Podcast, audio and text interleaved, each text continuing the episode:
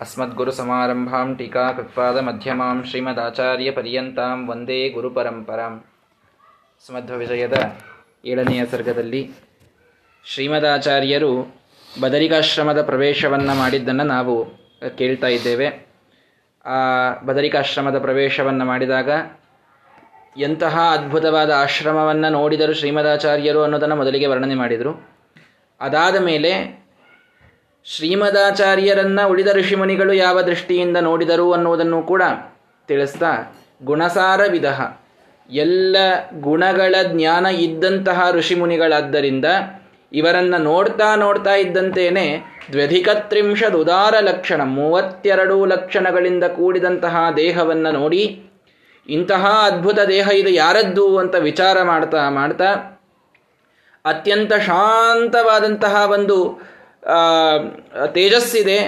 ಇದು ಏನು ಚಂದ್ರನೇ ಇಲ್ಲಿ ಬಂದಿದ್ದಾನೋ ಅಥವಾ ತೀಕ್ಷ್ಣವಾದಂತಹ ಒಂದು ತಪಸ್ಸಿನ ಕಾಂತಿ ಹೊರಗೆ ಬರ್ತಾ ಇದೆ, ಹೀಗಾಗಿ ಸೂರ್ಯನೇ ಬಂದಿದ್ದಾನೋ ಈ ರೀತಿ ವಿಚಾರ ಮಾಡ್ತಾ ಮಾಡ್ತಾ ಚತುರಶ್ಚತುರಾನನ ಸ್ವಯಂ ಸಾಕ್ಷಾತ್ ಬ್ರಹ್ಮದೇವರೇ ಇವರಿರಲಿಕ್ಕೆ ಬೇಕು. ಅವರಿಲ್ಲ ಅಂತಾದರೆ ಪವನೋವಾ ಪ್ರತಿರೂಪ ಆವ್ರಜನ್ ಸಾಕ್ಷಾತ್ ವಾಯುದೇವರೇ. ಯತಿವೇಷದಿಂದ ಇಲ್ಲಿ ಬಂದಿರಬೇಕು. ಬ್ರಹ್ಮವಾಯುಗಳಿಬ್ಬರನ್ನ ಬಿಟ್ಟರೆ ಇನ್ಯಾರಿಗೂ ಇಂಥ ಒಂದು ಲಕ್ಷಣೋಪೇತವಾದಂತಹ ದೇಹ ಇದಿರಲಿಕ್ಕೆ ಸಾಧ್ಯವಿಲ್ಲ. ಆದ್ದರಿಂದ ವೇದವ್ಯಾಸ ದೇವರನ್ನ ನೋಡಲಿಕ್ಕೆ ಬ್ರಹ್ಮದೇವರೋ, ವಾಯುದೇವರೋ ಸಾಕ್ಷಾತ್ತಾಗಿ ಯತಿರೂಪವನ್ನು ತಾಳಿ ಇಲ್ಲಿ ಬಂದಿದ್ದಾರೆ ಅಂತ ಅವರು ವಿಚಾರ ಮಾಡ್ತಾ ಇದ್ದಾರೆ. ಆ ರೀತಿ ಎಲ್ಲ ಋಷಿಮುನಿಗಳು ಅವರನ್ನು ಕಾಣುವ ಸಂದರ್ಭದಲ್ಲಿ ಅವಲೋಕಿತ ಲಕ್ಷಣ ಸಹ ತೈಹಿ. ಆ ಎಲ್ಲರೂ ಕೂಡ ಮುನಿಗಳು ಕುತೂಹಲಾಕುಲೈಹಿ, ಭಾರೀ ಕುತೂಹಲದಿಂದ ಕೂಡಿದವರಾಗಿ. ಕಣ್ಣುಗಳನ್ನರಳಿಸಿ, ಅವರಿಂದ ನೋಡ್ತಾ, ಅವರು ಇತಿ ಸಂಚಿಂತ್ಯ ಈ ರೀತಿ ಎಲ್ಲ ವಿಚಾರ ಮಾಡ್ತಾ ಮಾಡ್ತಾ ಇರಬೇಕಾದಾಗ, ಅವರಿಂದ ನೋಡಲ್ಪಟ್ಟಂತಹ ಶ್ರೀಮದಾಚಾರ್ಯರು ತಾವು, ಮತ್ತೆ ಹೋದಾಗ ನಮ್ಮ ಒಂದು ಕೆಟ್ಟ ಚಟ ಇರ್ತದೆ, ತೀರ್ಥಕ್ಷೇತ್ರಕ್ಕೆ ಅಂತ ಹೋಗಿರ್ತೇವೆ. ಅಲ್ಲಿ ತಿರುಪತಿಗೆ ಹೋಗಿದ್ದೇವೆ ಅಂತಂದ್ರೆ ತಿಮ್ಮಪ್ಪನ ದರ್ಶನ ಅದು ಪರಮ ಮುಖ್ಯವಾದಂಥದ್ದು. ಅದನ್ನು ಮಾಡಲಿಕ್ಕೆ ಮೊದಲಿಗೆ ವಿಚಾರ ಮಾಡಬೇಕು ನಾವೆಲ್ಲ. ಅದನ್ನು ಮಾಡುವುದಿಲ್ಲ. ಅಲ್ಲಿ ಯಾರಿದ್ದಾರೆ, ಅವರ ಜೊತೆಗೆ ಏನೇನು ಮಾಡಲಿ ಮಠದ ವ್ಯವಸ್ಥೆ ಏನಿದೆ ಅದನ್ನು ನೋಡಿಕೊಂಡು ಎಂಥ ರೂಮ್ಸ್ ಇವೆ, ಎಂಥ ಮತ್ತೆ ಬಾಡಿಗೆ ಎಷ್ಟಿದೆ, ಆ ಮತ್ತು ಅದರೊಳಗೆ ಹೀಟ್ ಹಾಟ್ ವಾಟರ್ ಬರ್ತದೋ ಇಲ್ವೋ, ಅಲ್ಲೆಲ್ಲ ಚಹಾ ಕಾಫಿ ವ್ಯವಸ್ಥೆ ಎಲ್ಲ ಇದೆಯೋ ಇಲ್ವೋ ಅದೆಲ್ಲ ನೋಡಿಕೊಂಡು ಎಲ್ಲ ಸೆಟ್ ಆಯಿತು ಅಂತಂದಾದ್ಮೇಲೆ ಇನ್ನೇನಾದರೂ ಪೂರ್ಣ ವ್ಯವಸ್ಥೆಗೆ ಎಲ್ಲ ಚೊಕ್ಕಾಗಿದೆ ಅಂತ ಮೇಲೆ ದರ್ಶನಕ್ಕೆ ಅಂತ ಸಮಯ ಉಳಿದಿದ್ರೆ ದರ್ಶನಕ್ಕೆ ಅಂತ ಹೋಗಿ ಇಲ್ಲಾಂದ್ರೆ ಗೋಪುರ ದರ್ಶನದಲ್ಲಿ ನಮ್ದೆಲ್ಲ ಕೃತಾರ್ಥ ಆದ್ವಿ ಆಚಾರ್ಯ ಅಂತ ಹೇಳಿ ಅಷ್ಟಕ್ಕೇನೆ ಮುಗಿಸ್ಕೊಂಡು ಬಂದುಬಿಡೋದು ನಮ್ಮ ಒಂದು ವಿಚಿತ್ರವಾದಂತಹ ಹವ್ಯಾಸ. ಆದರೆ ಅವಿಲಂಬ ಗತಿ ಶ್ರೀಮದಾಚಾರ್ಯರನ್ನು ಇಷ್ಟೆಲ್ಲ ಜನ ಕುತೂಹಲದಿಂದ ನೋಡ್ತಾ ಇದ್ದಾರೆ. ಸಾಕ್ಷಾತ್ ವಾಯುದೇವರೋ ಏನೋ ಅಂತ ಋಷಿಗಳ ವಿಚಾರ ಮಾಡ್ತಾ ಇದ್ದಾರೆ. ಅವರಿಗಾಗಿ ಒಂದು ನಿಮಿಷ ನಿಂತು, ಹೌದಪ್ಪ, ನಾನು ವಾಯುದೇವರ ಅವತಾರ, ನಾನು ಹೀಗೆ, ಹಾಗೆ ಅಂತ ಹೇಳಿಕೊಂಡು ಹರಿ ಗೀತಾಭಾಷ್ಯವನ್ನು ಬರೆದಿದ್ದೇನೆ. ಬೇಕಾದ್ರೆ ನೀವು ನೋಡ್ರಿ ಅಂತ ತೋರಿಸಿ ಒಂದೂ ಮಾತಿಲ್ಲ. ಅವಿಲಂಬ ಗತಿ ಒಂದು ಕ್ಷಣ ನಿಂತಿಲ್ಲ ಶ್ರೀಮದಾಚಾರ್ಯರು. ಯಾಕೆ? ಶಾಮಯ ಮುಂದೆ ಹೋಗಿ ಮೊದಲು ವೇದವ್ಯಾಸ ದೇವರ ದರ್ಶನಕ್ಕೆ ಅಲ್ಲಿ ಮುಖ್ಯ ಪ್ರಾಧಾನ್ಯ. ಯಾವ ಕೆಲಸಕ್ಕೆ ಹೋಗಿದ್ದೇವೆ ಅದನ್ನು ಮೊದಲು ಮಾಡಬೇಕು. ಅದನ್ನು ಬಿಟ್ಟು ಉಳಿದನ್ನೆಲ್ಲ ಆಮೇಲೆ ಇಡಬೇಕು. ತೀರ್ಥಯಾತ್ರೆಗೆ ಅಂತ ಹೋಗಿದ್ದೀರಿ ಅಂತಂದ್ರೆ ಯಾವ ಕ್ಷೇತ್ರಕ್ಕೆ ಹೋಗಿದ್ದೀರೋ ಆ ಕ್ಷೇತ್ರದ ಸ್ವಾಮಿ ಯಾರಿರ್ತಾರೋ, ಪರಮಾತ್ಮನೋ ಅಥವಾ ಗುರುಗಳೋ, ಅವರ ದರ್ಶನವನ್ನ ಮಾಡಿಕೊಳ್ಳುವುದರಲ್ಲಿ ನಮಗೆ ಗಡಿಬಿಡಿ ಇರಬೇಕೇ ಹೊರತು ವ್ಯವಸ್ಥೆಯನ್ನ ಮೊದಲು ನೋಡಿಕೊಂಡು ಆಮೇಲೆಲ್ಲ ಆದಮೇಲೆ ದರ್ಶನ ಅಂತ ಕೂತ್ರೆ ನಮಗೆ ವಿಶೇಷವಾದಂತಹ ಪುಣ್ಯ ಬರಲಿಕ್ಕೆ ಸಾಧ್ಯ ಇಲ್ಲ. ಏನು ವ್ಯವಸ್ಥೆ ಇದೆಯೋ ಇದೆ. ಅದನ್ನಲ್ಲಿಗೆ ಇಟ್ಟು ಮೊದಲಿಗೆ ದರ್ಶನ ಪಡಿಬೇಕು. ದರ್ಶನ ಪಡೆದಾದ ಮೇಲೆ ಅದರ ಆನಂದದಿಂದ ಏನೆಲ್ಲ ಇದೆ, ಅದೇ ದೊಡ್ಡ ವ್ಯವಸ್ಥೆ ಅಂತ ಅನಿಸ್ಲಿಕ್ಕೆ ಪ್ರಾರಂಭವಾಗ್ತದೆ. ಇಲ್ಲದಿದ್ದರೆ ಈ ವ್ಯವಸ್ಥೆಯ ತಲೆ ಕೆಡಿಸ್ಕೊಳ್ತಾ ಇರಬೇಕಾದ್ರೆ ದರ್ಶನದ ಒಂದು ಪುಣ್ಯವನ್ನು ಕಳೆದುಕೊಳ್ತೇವೆ ಅಥವಾ ಅದರ ಮೂಡ್ ಹೋಗಿಬಿಡುತ್ತದೆ. ಏನೋ ಒಂದು ಒಂದು ಸ್ವಲ್ಪ ಅವತ್ತು ಹೋದಾಗ ಯಾರೋ ಚಹಾ ಮಾಡಿ ಕೊಡಲಿಲ್ಲ, ಕಾಫಿ ಸಿಗಲಿಲ್ಲ ಅಂತ ಆಯಿತು ಅಂತ ಅಂದರೆ ಮುಗಿದೋಯ್ತು. ಆ ದರ್ಶನಕ್ಕೆ ಹೋದಾಗೂ ಆ ವ್ಯವಸ್ಥಾಪಕರು ಹಂಗೆ ಯಾಕೆ ಮಾಡಿದ್ರು, ನಾವೆಲ್ಲ ಮತ್ತೆ ಎರಡು ಸೀಟದ ಪೂರ್ಣ ಕೊಟ್ಟು ಬಂದಿದ್ವಿ. ಅದೇ ವಿಚಾರದೊಳಗೆ ಕೂತು ಬಿಡ್ತೀವಿ ಅಷ್ಟೇ. ಹೀಗಾಗಿ ದರ್ಶನ ಮಾಡಿಕೊಂಡ್ರೂ ಪುಣ್ಯ ಸಿಗದೇ ಇರತಕ್ಕಂಥ ಪ್ರಸಂಗ ಇದೆ ನಮಗೆಲ್ಲ. ಯಾಕೆ ಇದನ್ನು ಹೇಳ್ತಾ ಇದ್ದಾರೆ ಶ್ರೀಮದಾಚಾರ್ಯರು ಅಂತಂದ್ರೆ, ಯಾವ ಕೆಲಸಕ್ಕೆ ಹೋಗಿದ್ದೀರಿ? ಅಲ್ಲೆಲ್ಲ ಬೇರೆ ಏನಿಲ್ಲ. ವ್ಯವಸ್ಥೆಯ ವಿಚಾರವಿಲ್ಲ. ಋಷಿಮುನಿಗಳ ಜೊತೆಗೆ ಮಾತಾಡೋದಿದೆ. ಋಷಿಮುನಿಗಳು ಇವರನ್ನು ನೋಡ್ತಾ ಇದ್ದಾರೆ, ಬರ್ತಾ ಇದ್ದಾರೆ. ಆದರೆ ಇದು ಇದು ಪ್ರಾಧಾನ್ಯ, ಇದು ಪ್ರಧಾನವಲ್ಲ, ಇದು ಸೆಕೆಂಡರಿ ಯಾವುದಕ್ಕೆ ಬಂದಿದ್ದೇನೆ ವೇದವ್ಯಾಸ ದೇವರ ದರ್ಶನಕ್ಕೆ. ಅದೇ ಪ್ರಧಾನವಾದದ್ದು. ಮೊದಲು ದರ್ಶನವಾದ ಮೇಲೆ ಇವರೆಲ್ಲರ ಜೊತೆ ಮಾತಾಡ್ತೇನೆ. ಇಲ್ಲ ಅಂತಲ್ಲ. ಆದರೆ ಇವರ ಜೊತೆಗೆ ಮಾತಾಡ್ತಾ ನನ್ನ ಸಮಯವನ್ನು ನಾನು ಕಳೆಯುವಂತಿಲ್ಲ. ಬಂದದ್ದೇ ಎಷ್ಟೋ ವರ್ಷಗಳು, ಅವತಾರ ತಾಳಿದ ಮೇಲೆ ಎಷ್ಟೋ ವರ್ಷಗಳಾದ ಮೇಲೆ ವೇದವ್ಯಾಸ ದೇವರನ್ನ ಸಾಕ್ಷಾತ್ತಾಗಿ ನೋಡಬೇಕು ಅಂತ ಬಂದಿದ್ದೇನೆ. ನಹಿ ಹರಿಂ ಸತತಂ ಮತ್ಯಸೌ ಎಂದೂ ಪರಮಾತ್ಮನನ್ನು ನೋಡಿಲ್ಲ ಅಂತಲ್ಲ, ವೇದವ್ಯಾಸ ದೇವರ ದರ್ಶನ ಆಗಿಲ್ಲ ಅಂತಲ್ಲ. ಯಾವ ಗ್ರಂಥವನ್ನು ತಾವು ಬರೀತಾ ಇರಬೇಕಾದಾಗೂ ಪರಮಾತ್ಮನ ವೇದವ್ಯಾಸ ದೇವರ ದರ್ಶನವನ್ನು ಸಾಕ್ಷಾತ್ತಾಗಿ ಮಾಡಿಕೊಳ್ತಾ ಬರೆಯುವಂತಹ ಯೋಗ್ಯತೆ ಇದೆ ಶ್ರೀಮದಾಚಾರ್ಯರಿಗೆ ಇಲ್ಲ ಅಂತಲ್ಲ, ತಮೇವ ಶಾಸ್ತ್ರ ಪ್ರಭವಂ ಪ್ರಣಮ್ಯ. ಜಗದ್ಗುರುಣಾಂ ಗುರು ಮಂಜಸೈವ. ವಿಶೇಷತೋ ಮೇ ಪರಮಾಖ್ಯ ವಿದ್ಯಾ ವ್ಯಾಖ್ಯಾಂ ಕರೋಮ್ಯನ್ವಪಿ ಚಾಹಮೇವ. ಅನುವ್ಯಾಖ್ಯಾನದ ಎರಡನೇ ಮಂಗಳಾಚರಣ ಬರಿಬೇಕಾದಾಗ ಎದುರಿಗೇ ಇದ್ದಂತಹ ವೇದವ್ಯಾಸ ದೇವರಿಗೆ ನಮಸ್ಕಾರ ಮಾಡಿ, ಸ್ತೋತ್ರ ಮಾಡಿ ಬರೀತಾ ಇದ್ದಾರೆ. ಹೀಗಾಗಿ ಎಲ್ಲ ಕಾಲಕ್ಕೂ ವೇದವ್ಯಾಸ ದೇವರ ಸಾಕ್ಷಾತ್ಕಾರ ಇದೆ, ಇಲ್ಲ ಅಂತಲ್ಲ. ಅಲ್ಲಿ ವಿಶೇಷವಾಗಿ ತಾವು ಬದರಿಕಾಶ್ರಮಕ್ಕೆ ಹೋಗಿದ್ದೇ ವೇದವ್ಯಾಸ ದೇವರ ದರ್ಶನಕ್ಕೆ ಅನ್ನೋ ಕಾರಣಕ್ಕೆ ಯಾವ ಕೆಲಸಕ್ಕೆ ಬಂದಿದ್ದೀರಿ, ಅದನ್ನು ಮೊದಲು ಪ್ರಧಾನವಾಗಿಟ್ಟುಕೊಂಡು ಮಾಡಿ. ಉಳಿದ ಎಲ್ಲದರ ವ್ಯವಸ್ಥೆಯ ಬಗ್ಗೆ ಬಹಳ ತಲೆ ಕೆಡಿಸಿಕೊಳ್ಳಲಿಕ್ಕೆ ಹೋಗಬೇಡಿ. ಅನ್ನೋದನ್ನು ತಿಳಿಸಲಿಕ್ಕೆ ಅವಿಲಂಬ ಗತಿ ಒಂದು ನಿಮಿಷ ನಿಲ್ಲದೇನೆ ಶ್ರೀಮದಾಚಾರ್ಯರು ಬೇಗ ಬೇಗ ಹೆಜ್ಜೆಯನ್ನು ಇಡ್ತಾ ಇಡ್ತಾ ಒಳಗೆ ಹೋಗಿದ್ದಾರೆ, ಆಶ್ರಮದ ಮಧ್ಯದಲ್ಲಿ ಬಂದಿದ್ದಾರೆ. ತರುಂ ಆರಾತ್ ಸುರಪಾದ ಪೋತ್ತಮಂ. ಸುರಪಾದಪಕ್ಕಿಂತಲೂ ಉತ್ತಮವಾದ ಸುರರೂ ದೇವತೆಗಳು. ಅವರ ಪಾದಪ ಅಂತಂದ್ರೆ ವೃಕ್ಷ, ಕಲ್ಪವೃಕ್ಷ.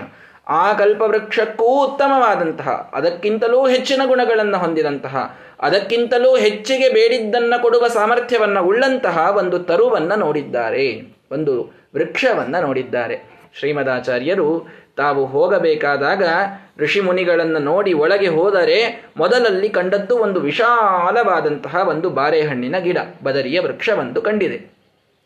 ಆ ಬದರಿಯ ವೃಕ್ಷವನ್ನು ನೋಡಿದ ಶ್ರೀಮದಾಚಾರ್ಯರ ಒಂದು ಕಲ್ಪನೆ ಎಷ್ಟು ವಿಚಿತ್ರವಾಗಿದೆ ನೋಡಿ. ಮಸೃಣತ್ವಚಂ ಉನ್ನತಂ ತತಂ ಬಹು ಶಾಖಾಫಣ ಸೂನ ರತ್ನಕಂ ಭಗವಂತಂ ಅನಂತಂ ಅಂತಿಕೆ ಸ್ಥಿತಂ ಈಶಸ್ಯ ನಿಷೇವಣಾಯವ. ಆ ಆ ದೊಡ್ಡದಾದಂತಹ ವೃಕ್ಷವನ್ನು ನೋಡಿದಾಗ ಶ್ರೀಮದಾಚಾರ್ಯರಿಗೆ ಅನಿಸ್ತಂತೆ ಮಸೃಣತ್ವಚಂ. ಭಾರೀ ಮಸೃಣವಾದ, ಮಸೃಣ ಅಂತಂತಂದರೆ ಮೆತ್ತನೆ, ಭಾರೀ ಮೃದುವಾದ ಚರ್ಮ ಇದೆ.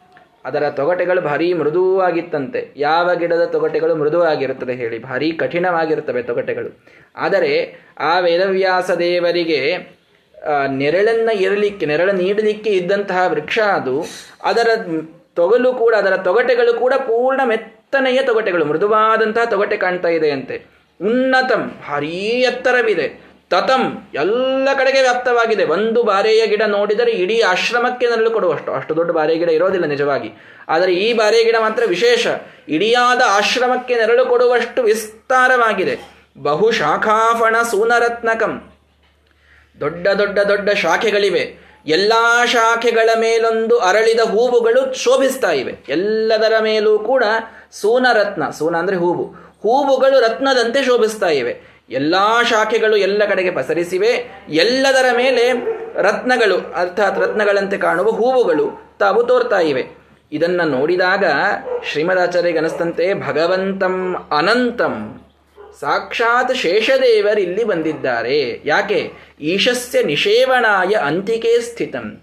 ಪರಮಾತ್ಮನ ಸೇವೆಗೆ ಅಂತ ಯಾವಾಗಲೂ ಸನ್ನದ್ಧರಾಗಿ ವೈಕುಂಠದೊಳಗೆ ಪರಮಾತ್ಮ ಅನಾದಿ ಕಾಲದಿಂದ ಮಲಗಿಕೊಂಡರೆ ಶೇಷದೇವರು ಪ್ರತಿ ಸೃಷ್ಟಿಯಲ್ಲಿ ತಾವು ಮಲಗಿದ್ದಾರೆ, ಅವನ ಜೊತೆಗೆ ಮಲಗಲು ತಾವು, ಆ, ಹಾಸಿಗೆಯಾಗಿ ಅಲ್ಲಿಯೇ ಇದ್ದಾರೆ.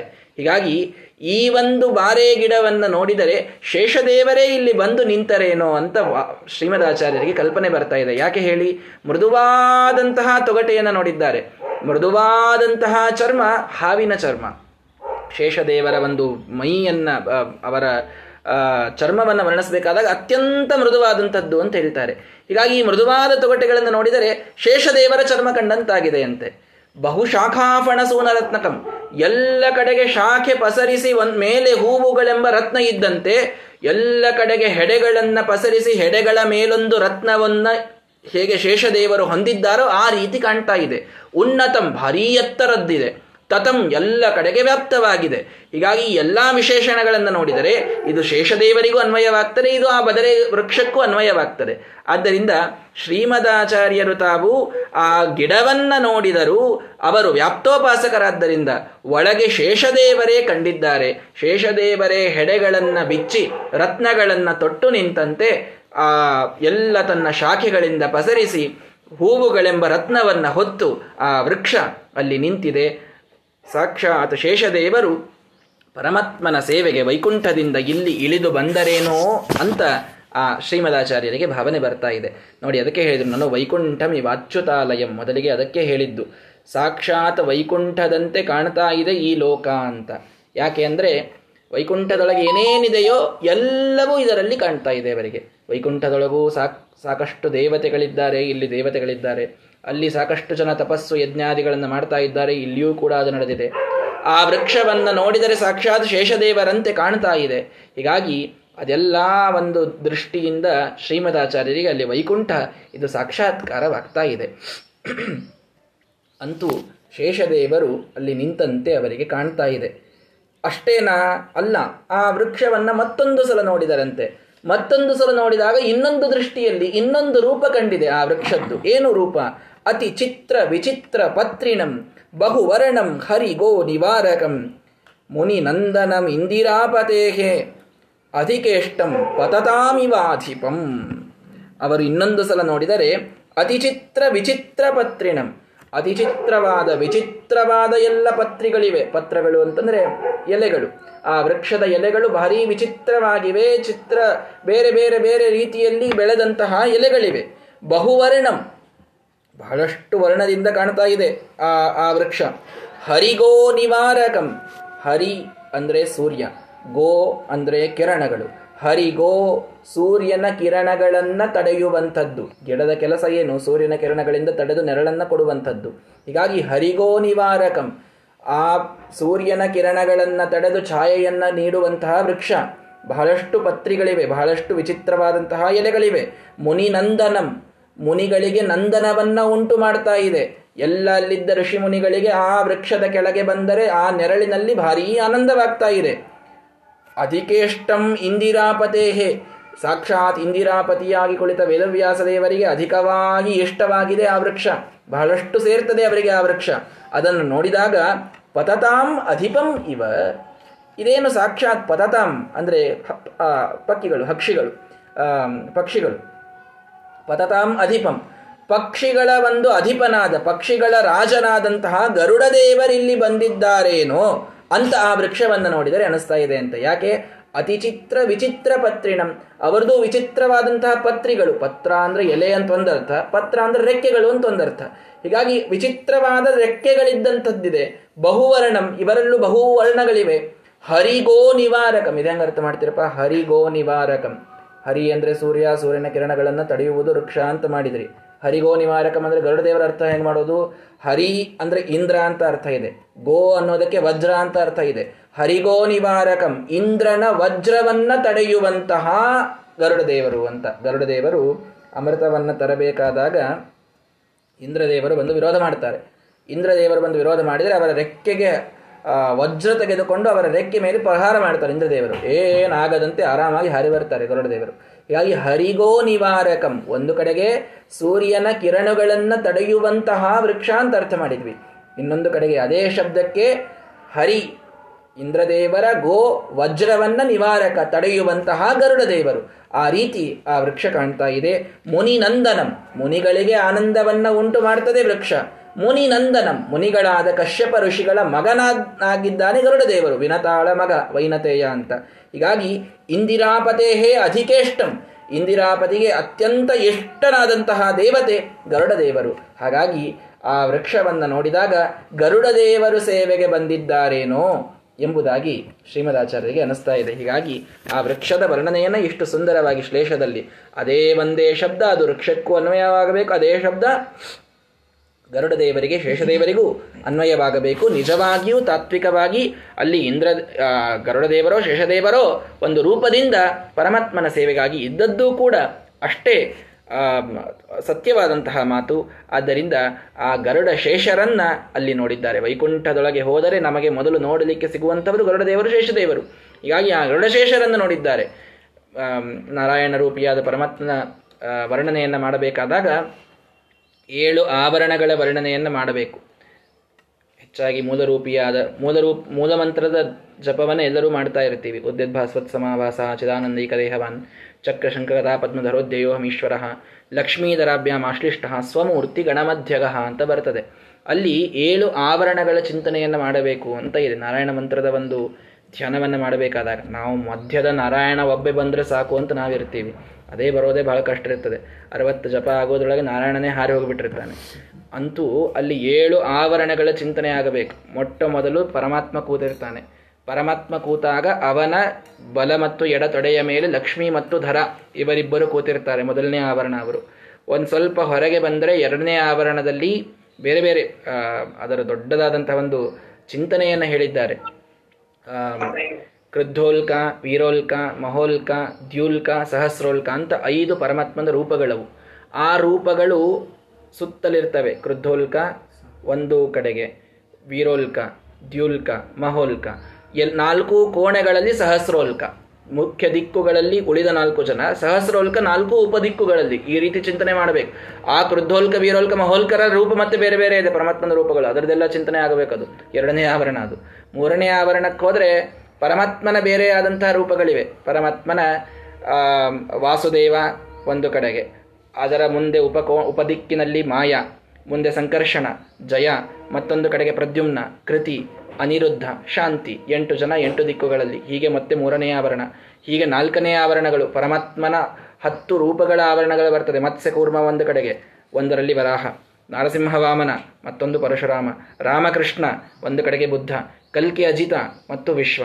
ಈ ರೀತಿ ಮತ್ತೊಂದು ಆವರಣದ ಚಿಂತನೆ ಆಗಬೇಕು ಇಷ್ಟು ಆವರಣಗಳಾದ ಮೇಲೆ ಮುಂದೆ ಪರಮಾತ್ಮನ ರೂಪಗಳ ಆವರಣ ಬೇರೆ, ಪರಮಾತ್ಮನ ಅಷ್ಟರೂಪಗಳಂತಿವೆ ನಾರಾಯಣ ಅಷ್ಟಾಕ್ಷರಗಳಿಂದ ಪ್ರತಿಪಾದ್ಯವಾದಂಥ ಅಷ್ಟರೂಪಗಳು ವಿಶ್ವ, ತೈಜಸ, ಪ್ರಾಜ್ಞಾ, ತುರ್ಯ ಅಂತ್ ಆತ್ಮ, ಜ್ಞಾನಾತ್ಮ, ಅಂತರಾತ್ಮ, ಪರಮಾತ್ಮ ಅಂತ.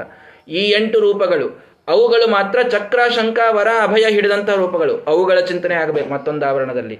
ಈ ಆವರಣದ ಚಿಂತನೆ ಆದ ಮೇಲೆ ದೇವತೆಗಳ ಆವರಣ ಬರ್ತದೆ. ದೇವತೆಗಳ ಆವರಣದಲ್ಲಿ ಮೊಟ್ಟ ಮೊದಲಿಗೆ ಬ್ರಹ್ಮ ಮತ್ತು ಸರಸ್ವತಿ, ವಾಯು ಮತ್ತು ಭಾರತಿ ಶೇಷ ಮತ್ತು ವಾರುಣಿ, ರುದ್ರ ಮತ್ತು ಪಾರ್ವತಿ ಇವರು ಹೊರಗೆ ಬರ್ತಾರೆ. ಇವರ ಮುಂದೆ ಇಂದ್ರಾದಿ ಆಯಾ ದಿಕ್ಕುಗಳಿಗೆ ಅಭಿಮಾನಿಯಾದ ದಿಕ್ಪಾಲಕ ದೇವತೆಗಳು ಬರ್ತಾರೆ. ಇಷ್ಟೆಲ್ಲ ನೀವು ಎಣಿಸಿದ್ರಿ ಅಂದ್ರೆ ಏಳು ಆವರಣ ಆಗ್ತದೆ ಇದು.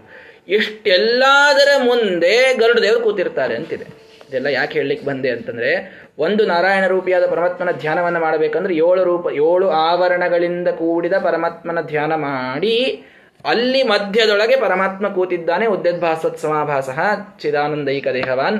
ಲಕ್ಷ್ಮೀಧರಾಭ್ಯಾಮ ಆಶ್ಲಿಷ್ಟ ಅಂತ ಅಲ್ಲಿ ಲಕ್ಷ್ಮೀಧರಗಳನ್ನು ಧ್ಯಾನ ಮಾಡುವಂಥದ್ದಿದೆ.